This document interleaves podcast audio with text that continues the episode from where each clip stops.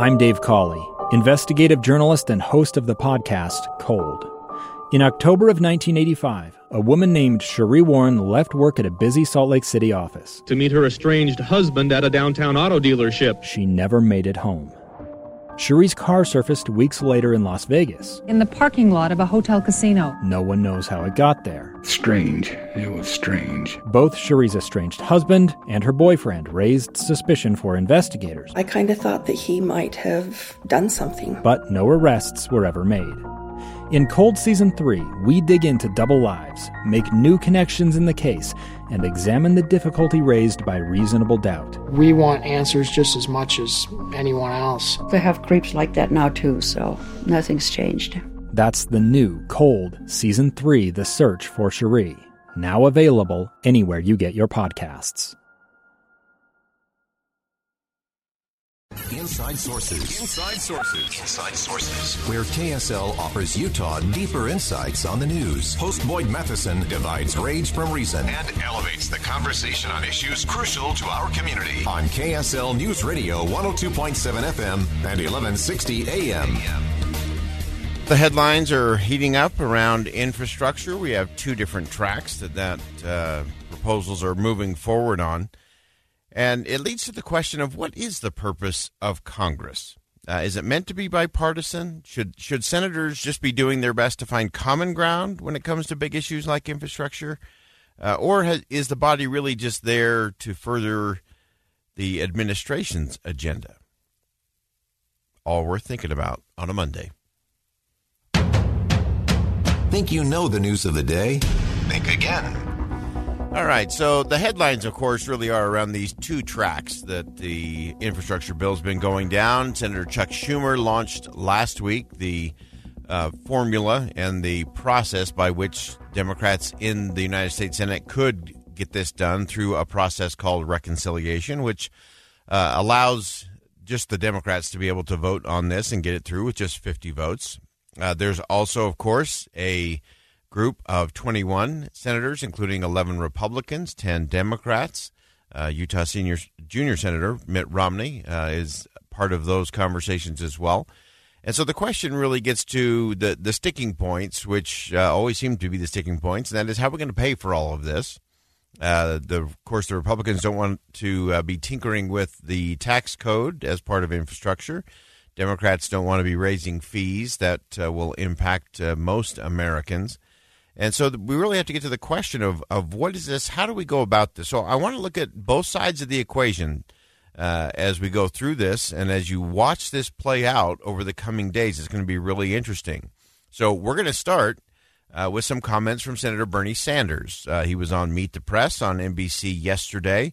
He responded to Chuck Todd's question about whether or not he could support the bipartisan infrastructure bill, uh, but really talking about this issue of how do you pay for it?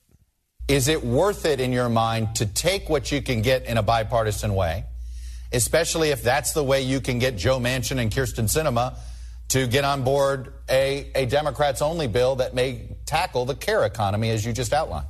Well, look, as I said, what is in the bipartisan bill in terms of spending is, from what I can see, mostly good. It is roads and bridges, and we need to do that. That is what we are proposing in our legislation, but in much greater numbers. Uh, one of the concerns that I do have about the bipartisan bill is how they are going to pay uh, for their proposals. And, and, they're not clear yet. I don't know that they even know yet, but some of the speculation is raising a gas tax, which yeah. I don't support, a fee on electric vehicles, privatization of infrastructure. Those are proposals that I would not support. Uh, always fascinating uh, to get Senator Sanders uh, framing on that, but I, I do think it's important. He said there's a lot in there that is very good.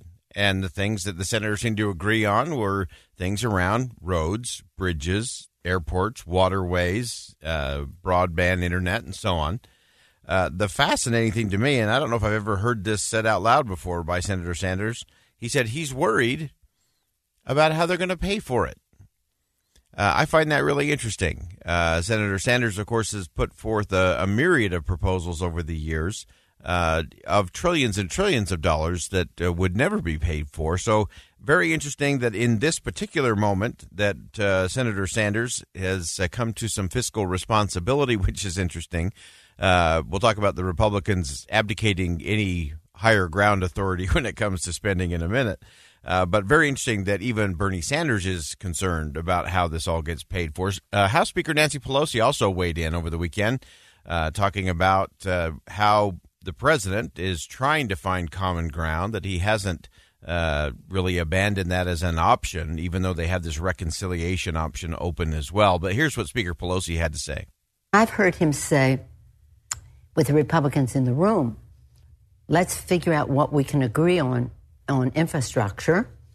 Let's see if we can come to a reasonable amount of money to get that work done. But I have no intention of abandoning the rest of my vision about the better, building back better. What the, is being talked about in this is by and large something that could have been talked about 50 years ago.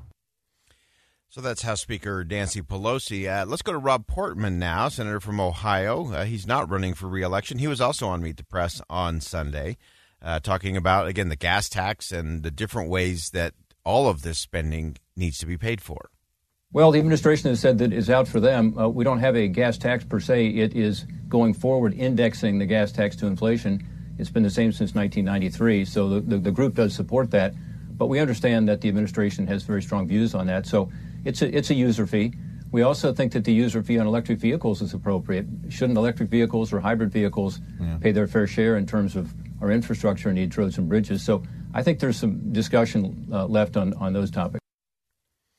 All right. So that, again, that's uh, Rob Portman, a senator from Ohio. He's part of this group of 21, and so they're going down that path in terms of what that should be paid for. Of course, a lot of the conversation has been centered around West Virginia Senator Joe Manchin and his work to try to cobble together a truly bipartisan framework to actually get something done. We need to do something in a bipartisan way. We can't continue on these types of projects because we were able to bring everything to fruition working through a bipartisan way. The Republicans didn't get everything they wanted the last time, as you recall. Mm-hmm. And basically, we're not going to get everything, but we can move forward. And the president has that desire and the urgency to get something big done. All right, so that lays it all out in terms of uh, the different sides, the different scenarios, the different ways to pay for it. I had a fascinating conversation, if you missed it last week, with Yuval Levin. He appeared before a uh, House hearing talking about uh, Congress and uh, modernizing Congress, what that is, what that means. And I want to play uh, something from Yuval Levin in that hearing. This was Congressional Reform Committee uh, talking about we need to step back a little bit and look at what is the purpose of Congress uh, in order to re- enact real change. Finally, I, I, would I would urge you to think explicitly about how you understand the purpose of the Congress. Uh, reforms of the institution, including reforms focused on improving its culture, have to take for granted some idea of the purpose of Congress's work. Simply put, I would say reformers have to ask yourselves whether the purpose of the Congress is maybe like the purpose of a European Parliament to enable the majority party to achieve its objectives while it's in office until the public throws it out, or whether the purpose of the Congress is to enable or even compel accommodation across lines of difference in American society, to bring people together across difference.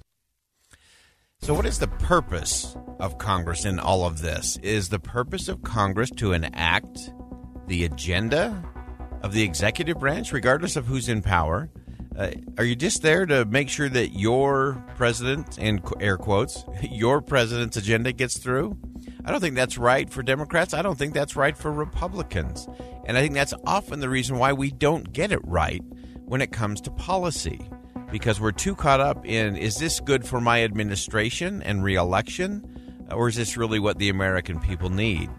So, as you listen and watch this play out this week, listen to the language. We're going to dive a little deeper into what gets lobbied into these bills uh, coming up a little later. Stay with us. Much more to come on Inside Sources. Think again with Boyd Matheson on KSL News Radio. A stranger with a gun came upon two teens taking pictures under a rising full moon. But violence is only the beginning of this story. Sometimes I thought, there are no miracles. Yeah, there are, and this is a big one. I'm Amy Donaldson, and I've spent my career talking about how lives are undone by violence. The Letter is a podcast about how lives are remade. Follow The Letter at theletterpodcast.com or wherever you get your podcasts.